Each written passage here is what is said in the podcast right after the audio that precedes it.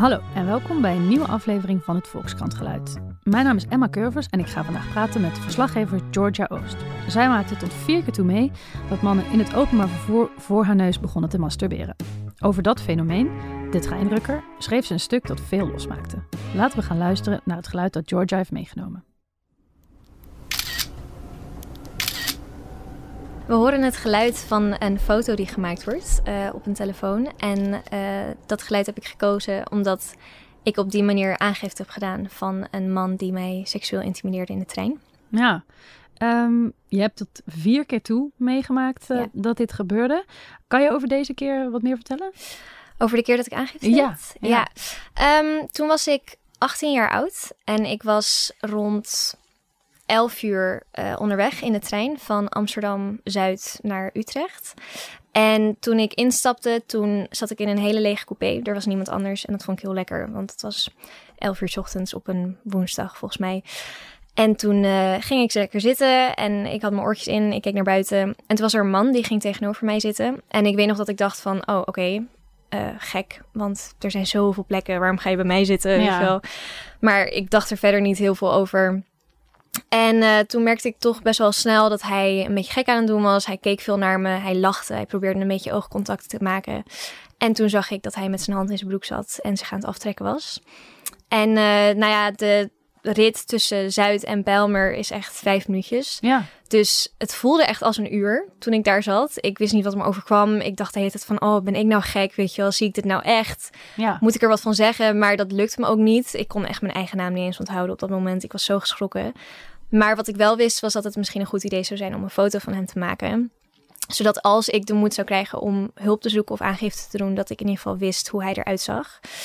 En toen dat maakte ik een je foto. voor elkaar om ja. dus toch op een gegeven moment iets te doen. Ja, dat lukte nog wel, omdat het enige wat ik kon doen was wat ik eigenlijk al aan het doen was voordat hij bij me kwam zitten. En dat was naar mijn telefoon kijken. Ik was een spelletje aan het spelen of met mensen aan het praten of zo. En toen maakte ik dus een foto van hem. Ik probeerde het heel stiekem te doen, maar hij had het wel door, want hij was dus al de hele tijd naar me aan het kijken. En dat was echt net toen we Belmer binnenreden. En toen weet ik nog dat hij echt zo rechtop ging zitten en zo zijn jas dicht deed en even naar buiten keek. En toen we net stopte dat hij opstond en heel rustig wegliep. En daardoor kreeg ik heel erg de indruk dat hij gewoon naar buiten was gegaan. Weet je wel, vooral door de mimieken en zijn jas dicht doen. Nou, toen na eventjes was ik opgestaan en ging ik een conducteur zoeken. En toen was ik helemaal in shock en ik had tranen in mijn ogen. En zodra ik eigenlijk al wat wilde zeggen, begon ik al te huilen. Dus die ja. conducteur die had al heel snel door van oké, okay, hier zit echt iets fout. En toen liet ik hem de foto zien, want hij zei ik ga hem toch even zoeken. Terwijl ik echt al zei van nee, die is echt weg, ik weet het echt zeker. Maar toen was hij dus alsnog achter in de trein gaan zitten. En ik denk dat hij mij gewoon heel erg het idee wilde geven dat hij weg was, zodat ik er niks van zou zeggen. En toen heeft de conducteur de politie gebeld. Uh, hij heeft ook het probleem doorgegeven aan een machinist. En die machinist heeft de trein toen ook stilgezet, halverwege. Ja, dat verbaasde mij zo. Dat, Ja. dat, uh, wat, wat goed eigenlijk. Want dat is Ja. best ook een, een ingreep. Maar ze nemen het dus wel heel serieus als je Ja. daar iets van zegt. Ik voelde me ook heel bezwaard. Ik zat echt, oh nee, zoveel mensen die nu te laat komen op werk of op school of op wat anders. En nou ja, drie minuten of zo. Ja, het was ook echt totaal niet lang. Het was niet alsof we een half uur stilstonden of zo. Maar ehm, hij wilde zo goed mogelijk alles door kunnen geven aan de politie. En we waren al bijna bij Utrecht toen hij de politie belde. Dus toen zei de machinist van ik zet de trein wel even stil. Dan kan jij alles zo goed mogelijk doorgeven. Dus toen hebben we dat gedaan. En toen even later gingen we weer rijden. En toen kwamen we aan bij Utrecht. En toen stond daar echt een groep politieagenten. En alle deuren bleven dicht van de hele trein. Ik zag ook heel veel mensen echt zo bij de deur staan, heel ongeduldig. Van nou, wat is er nu weer aan de hand, weet je wel. Ja. Alleen de deur bij de coupé van die man ging open, waar die man zat. Zodat de politie naar binnen kon gaan en hem op kon pakken. En toen mocht ik naar buiten. Ja. Nou, Ja. Eigenlijk wel complimentjes voor de NS. Eigenlijk voor dit optreden. Oh ja, enorm. Ja, echt. Oh, eh, NS. Ehm, maar dit was dus al de vierde keer dat je het meemaakte. Was het ook echt van, nou, nu heb ik het gehad, nu ga ik er iets aan doen? dit was de derde keer. dat oh, dit het- was de derde keer. Ja, ja, Ja. ik maakte het eh, eigenlijk drie maanden geleden of zo weer mee. En toen was een man eh, zich aan het aftrekken en mij aan het fotograferen of Ook in filmen. de trein. Ja. En, en toen ook de trein stilgezet? Nee, want toen zag ik dat hij eh, iets aan het doen was met zijn camera, met zijn telefoon. Eh, hij had het op mij gericht. ehm, en ik dacht, hij is me of aan het filmen of aan het fotograferen. En toen was mijn uh, instinct echt heel erg van ik moet hier zo snel mogelijk weg. Want ik Mm. wil niet langer vastgelegd worden door zijn telefoon. En ik denk ook, stel Ja. ik zou er wat van zeggen en hij filmt mij. Misschien is dat juist iets waar hij op kikt of zo, weet je wel. Of misschien vindt hij dat alleen maar fijn of, of, of vindt hij Ja. dat eh, alleen maar beter om vast te leggen. Dus toen ben ik gewoon zo snel mogelijk weggegaan en uitgestapt. Ja. En is nou, want bij die, die man, eh, die derde ervaring heb jij een foto gemaakt. Is dat nou een aanrader? Of, of zou dat ook misschien iets zijn wat ze ook juist leuk vinden, die aandacht? Vroeg ik me nog af. Nou, dat, ja, dat vraag ik me ook altijd af. En het is ook best wel het advies wat je krijgt als eh, persoon die dit meemaakt, ehm, is vaak bel 112.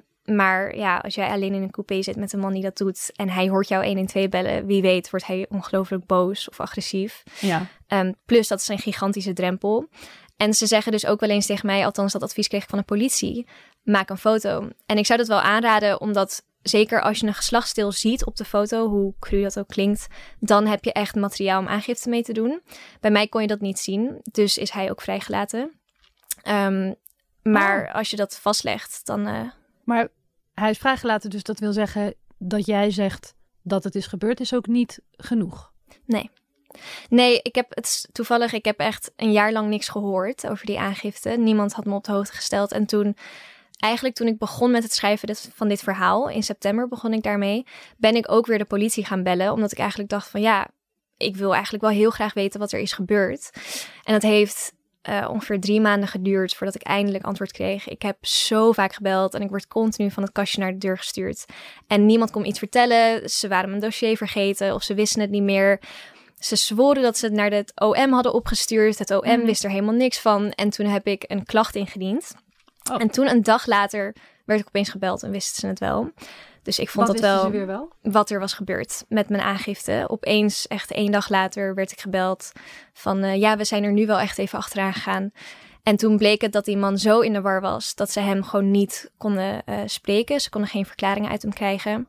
En op de foto had ik geen... of konden zij geen geslachtsdeel zien. Ja. Dus konden ze er niks mee. Hebben ze besloten om het te sluiten. Toen hij door de politie opgepakt was, eh, zeiden ze wel van, oh, dit is dezelfde man. Ja. Dus eh, hij was al een bekende. Maar Ja. er is dan toch niet genoeg eh, Nee, echt bewijs. nee. Oké. Maar zou je dan zeggen dat, heb jij nu het gevoel van mijn aangifte heeft zin gehad, is serieus genomen? Nee, nee, niet echt. Maar tegelijkertijd weet ik ook, ja, dat, dat het is niet zo makkelijk, weet je wel. Ik, ik, ik neem de politie ook niet heel veel kwalijk, want ik weet dat er gewoon bepaalde regels zijn in dat hele systeem, hoe dat loopt. Anders zou ik heel makkelijk van een man kunnen zeggen, ja, hij zat met zijn handen op zijn kruis, dus hij was zich aan het aftrekken. En wie weet heb ik het dan helemaal fout. Maar dan zouden ze hem alsnog, bij wijze van spreken, de gevangenis in kunnen gooien. Dus ik snap dat die regels daar zijn. Ja. Maar ja, natuurlijk Het is natuurlijk de het- vraag hoeveel mensen zin hebben om zo'n verhaal te gaan verzinnen. Ja, dat tuurlijk. is- Ja, dat is ook natuurlijk zo. Maar ja, tegelijkertijd voelt het heel erg van... Het kostte me zoveel moeite en moed en energie om die aangifte te doen. En ik was zo geschrokken. En ik moest vervolgens nog een uur daarna in een politiehokje aan een vrouw... super gedetailleerd het verhaal gaan vertellen. Terwijl ik gewoon naar huis wilde, weet je Ja. wel. En vervolgens, na door al die moeite te zijn gegaan... is er ook niks mee gebeurd. Maar het zou wel kunnen dat doordat jij aangifte doet, dat er een beter beeld komt van hoe vaak dit gebeurt. Want Ja, ik begreep dat dat er nog helemaal niet is. We Nee, weten niet hoe vaak niet. dit voorkomt in de trein. nee, ik heb gebeld met NS en de politie... en ze zeggen allebei dat ze het niet bijhouden. Hmm. Wat ik ergens ook wel begrijp, want tot voor dit artikel werd er volgens mij niet heel veel over gesproken. Dus was het ook niet echt een probleem wat heel erg bekend was onder mensen. Ehm, maar ik word wel bijvoorbeeld aangeraden van doe een melding of doe in ieder geval aangifte als Ja. je dat wil en als je dat kan. Want dan gaan ze het hopelijk wel bijhouden. Ja, dus uit dat oogpunt toch wel een goed idee. Ja, Want jij eh, hebt een berichtje op Facebook geplaatst waarin je Mhm. vroeg van hebben meer mensen deze ervaring? En jij kreeg heel veel reacties. Dat ja, heeft jou heel erg verrast, hè? ja. En, en hoe, hoe komt het nou dat vrouwen het daar weinig over hebben onder elkaar? ik weet of het niet. ik, ik, ja, dat heeft bij mij, dat heeft me ook zo lang verbaasd, omdat ik het er zelf eigenlijk ook heel weinig over had. En ik denk aan de ene kant dat vrouwen vaak denken van, oh ja, dat is mij ook overkomen, weet je wel, van Mm. ja, dat heeft iedereen toch wel eens meegemaakt. En aan de andere kant wordt er vaak ook lacherig over gedaan. Er zijn Mhm. vaak filmpjes, ja, je hoeft maar op Dumper treinrukker in te tikken en je krijgt tientallen filmpjes van mannen die dat doen. Ehm, En dat mensen het waarschijnlijk ook als een niet heel groot probleem zien als het hen overkomt. Maar dat weet ik niet zeker. Maar ik heb ook wel wat mensen gesproken die zeiden van ja, nou ja, het is mij ook overkomen, maar uh, ik lag er niet wakker van of zo. Ja. Terwijl ik heb ook heel veel vrouwen gesproken die er echt last van hebben gehad en die echt zich schaamden ook. Ja. En ik denk dat dat ook een grote rol speelt, schaamte. Ja, maar zou het ook kunnen dat dan die, die mensen die zeggen, nou, daar kom je wel overheen, dat die een beetje de, de overhand hebben in, in, in het gesprek rondom dit soort dingen. En daardoor mensen die wel er last van hebben ook het gevoel geven, nou joh, aansteller, uh, kom, hier hoef je geen probleem van te maken. Ja, ik denk het wel. Ik denk dat dat wel degelijk een rol speelt en dat dat echt invloed op je kan hebben. Want het ergste gevoel wat je na zo'n ervaring kan hebben, is dat je je aanstelt en dat je niet serieus wordt genomen. Ja. En dat je van die opmerkingen krijgt van, ja, maar wat had je dan aan? En, en waarom had je naar hem gelachen, weet je wel? En de eerste keer dat ik het meemaakte was ik twaalf. En toen had ik het besproken met een docent op mijn school toen. En toen zei ze ook van, ja, maar je had ook niet naar die man moeten lachen toen hij binnenstapte. Ja. Als in, niet zozeer dat het mijn schuld was, maar dat ik hem waarschijnlijk wel had toegeleid om Ja. dit te doen. Dat ik een soort van iets, een hint had gegeven of zo. Dus het probleem wordt toch vaak weer een beetje teruggelegd bij de vrouwen, meestal Ja. vrouwen, ook soms mannen die dit overkomt. Ja, Ja, ja. ja ik herken het wel. Ik heb, ik heb ook dit twee keer meegemaakt. Mm. En ik weet dat ik toen heel erg dacht aan oudere vrouwen die mij hadden gezegd van ja, je moet gewoon keihard gillen en schreeuwen en dan gaan ze wel weg. En een beetje zo van, nou dan komt het allemaal wel goed. Ja, En ik heb dus toen ook geen aangifte gedaan, terwijl ik best wel even er van ondersteboven was. Ehm, ja, ja. Dat Ja. is dan toch de cultuur of zo. Ja, en dat is natuurlijk wat iedereen meekrijgt. Van, oh, je moet heel hard lachen. Je moet wijzen en lachen en je moet gillen. Maar dat is gewoon niet makkelijk. En ja, je verstijft gewoon. En ik had ook eh Iva Bicanic gesproken. De Ja. psycholoog en hoofd van Centrum Seksueel Geweld. En zij zei ook dat 70% van de slachtoffers van seksueel geweld... die verstijft of die werkt mee. Omdat dat een biologische reactie in je lichaam is...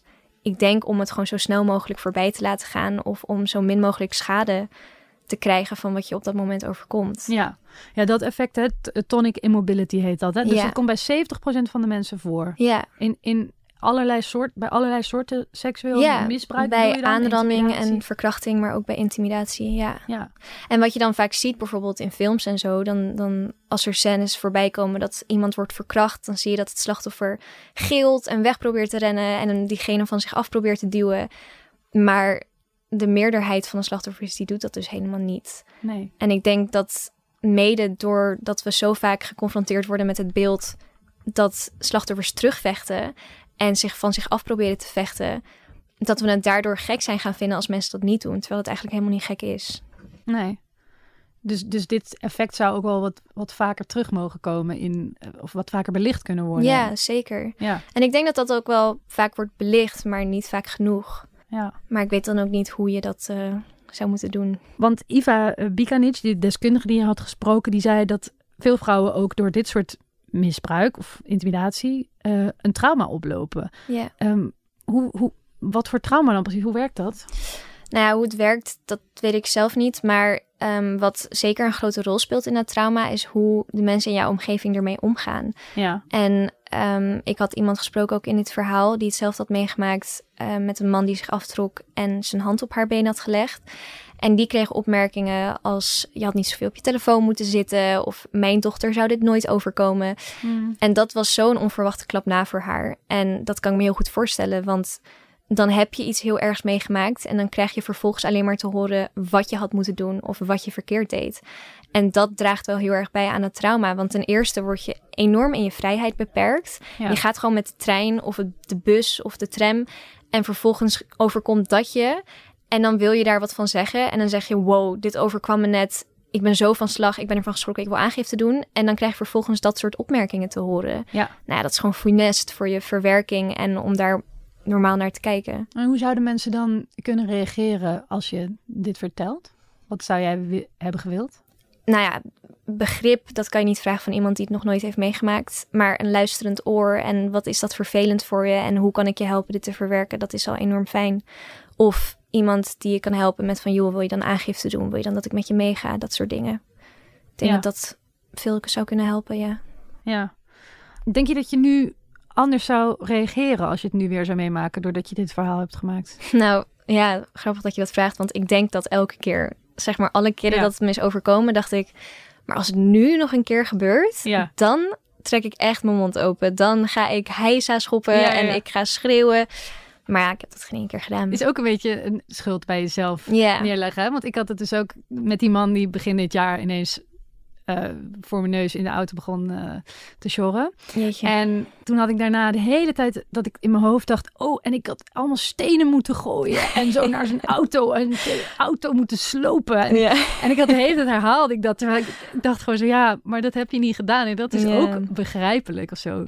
ja, ik vind het ook vervelend dat ik dat nog best wel vaak... Ik betrap mezelf nog wel vaak op die gedachte van... Als er dan een man in mijn buurt is en ik krijg een beetje een, een gek gevoel bij hem... dat ik al meteen denk van... Ja, maar als hij echt iets doet, dan ga ik dit doen. En vervolgens overkomt het je en dan doe je het niet. En daar moet je je gewoon helemaal niet schuldig om voelen. Want Nee. dat is gewoon hartstikke normaal. Dus ik zou willen dat ik kon zeggen... de volgende keer dat het gebeurt, dan doe ik dit en dat. Maar maakt niet uit wat ik doe. Ik vergeef het mezelf. Zolang ik er gewoon veilig uitkom. Dat Ja. is... eh, Want zit je nu anders in de trein? ja. Ja, ik zit wel altijd gespannen in de trein. Ja, ik, ik vind het vervelend eh, en dat is totaal niet haat naar mannen, maar ik vind het toch vervelend als ik in de buurt van mannen zit, Ehm, puur door mijn eigen angst. Want het is me gewoon elke keer overkomen eh, bij die vieze mannen dat het dus mannen waren die bij me zaten.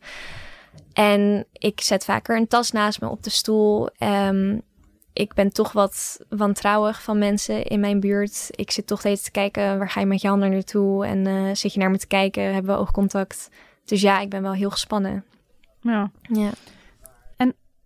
Wat is jouw idee daarvan? Wat, wat bezielt die mannen die dit doen nou eigenlijk precies? Ja, ik weet het niet. Ik, ik denk echt niet dat zij expres vrouwen pijn willen doen of bang willen maken of schade willen toedienen. Ik wil dat niet eens geloven. Ik denk dat zij een, seksuele stoornis hebben en dat het heel dwangmatig is en dat ze daar moeilijk alleen van af kunnen komen of misschien zelfs helemaal niet. En daarom vind ik het ook zo jammer dat het zoveel delicten kost voordat ze überhaupt behandeld worden. Ja. En ik denk dat zij gewoon hulp nodig hebben om hier overheen te komen. Ik denk niet dat het hun doel is om vrouwen een trauma te geven. En ik denk dat ze daardoor misschien ook wel indirect denken... oh joh, ik zat even met mijn hand in mijn broek. Dat vond ze Ja. vast niet erg, weet je wel. Misschien is het, het gewoon het algemene idee van nou, daar, dat, daar komt ze wel overheen. Ja. Even schrikken, maar dan gaat het wel weer. Ja, dat denk ik echt. Dat ze niet echt een idee hebben dat ze jou daarmee in je vrijheid eigenlijk toch wel be- beperken. Ja, ja, dat denk ik wel echt. En ja, het, het lijkt mij het fijnst dat als zij dit doen, dat behandeling in ieder geval wordt aangeboden. Stel, zij worden dan opgepakt, dat er Ja. wordt gezegd van joh, je hebt dit gedaan. Je bent exhibitionist of schennispleger. We kunnen je behandeling geven, zodat je hiervan af kan komen. En dan hoop ik natuurlijk ook dat ze het kunnen aannemen. Ja. Maar ik had ook, eh, toen ik hier onderzoek naar deed, geleerd dat ze vaak pas behandeling krijgen na een serie delicten. Maar dat zij ook een grote kans hebben op doorgroei naar aanranding of verkrachting. En dan krijgen ze wel echt behandeling, maar dan is Ja. het toch al te laat. Ik bedoel, het is Ja. al te laat als ze überhaupt dit doen in de trein. Maar als je dan naar ernstigere delicten gaat, ja, dat is al helemaal verschrikkelijk. Ja. ja, want dat vroeg me ook af. Stel nou, eh, je, je hebt hier heel erg zin in om dit te doen. Wat, wat moet je dan met jezelf? Ja, Waar moet je dan heen? Is, dat, Ja. is er ergens waar je heen kan als je dit heel graag wil doen? geen idee. Nee, Misschien moet er een soort aparte trein voor deze mensen worden gemaakt. eens per week. Nee, dat zou ik echt niet weten. En ik weet ook niet of dat een goed idee zou zijn.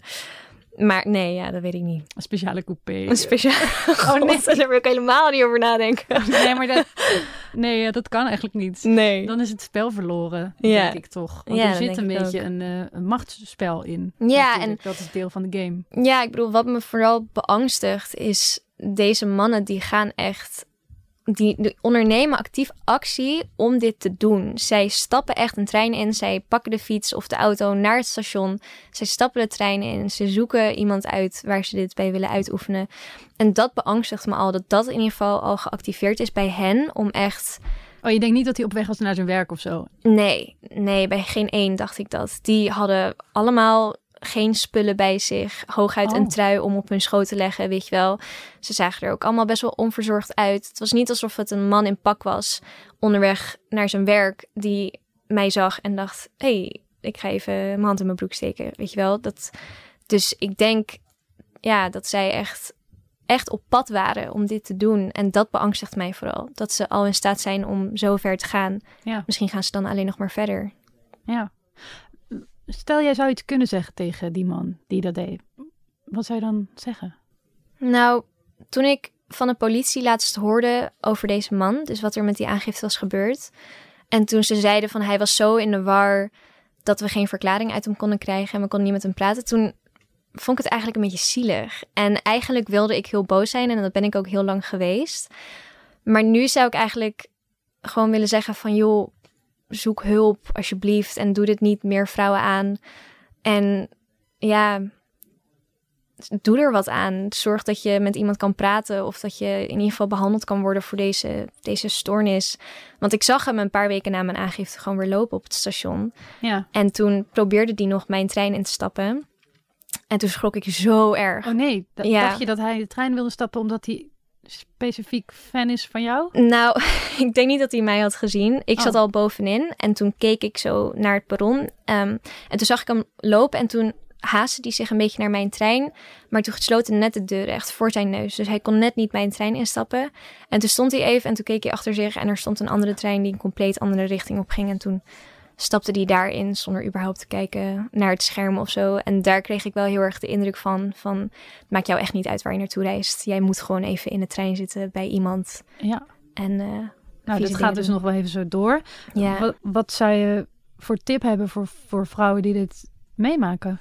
nou, ik zou het heel erg adviseren om met iemand te praten, iemand van slachtofferhulp of sowieso een dierbare in vertrouwen nemen om het hierover te hebben. Maar professionele hulp, als je er echt last van hebt, dat, daar kan je altijd baat bij hebben. En een melding maken ervan of aangifte als dat mogelijk is. En dan wordt het genoteerd. Dat vind ik echt het belangrijkste, dat we hier gewoon open over zijn. En naar instanties stappen en zeggen van joh, dit is me overkomen. Ik wil er een melding van laten maken. Zodat we gewoon een soort, ja, dat we er rekening mee kunnen Probleem ook houden. meer op de kaart komt te Ja. staan. En dus toch die foto maken Ja, dat zou die ik wel... in beeld. liefst. Ja, maar alleen als je voelt dat het veilig is en als je voelt dat dat kan. Ja. Niet jezelf in gekke situaties laten komen, puur om die foto te maken. Als je denkt, deze man die kan mij iets aandoen en als ik een foto maak wordt hij misschien heel boos, dan moet je het ook echt niet doen. Ik deed het omdat ik dacht, als ik nu ga gillen, dan hoort iemand dat wel.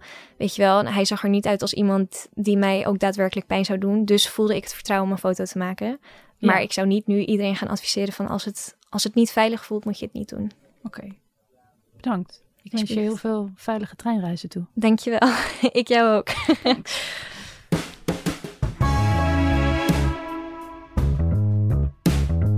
Bedankt voor het luisteren en heel graag tot volgende week. Vond je het nou leuk? Abonneer je dan of geef eens een hartje of schrijf een aardige review. Super bedankt.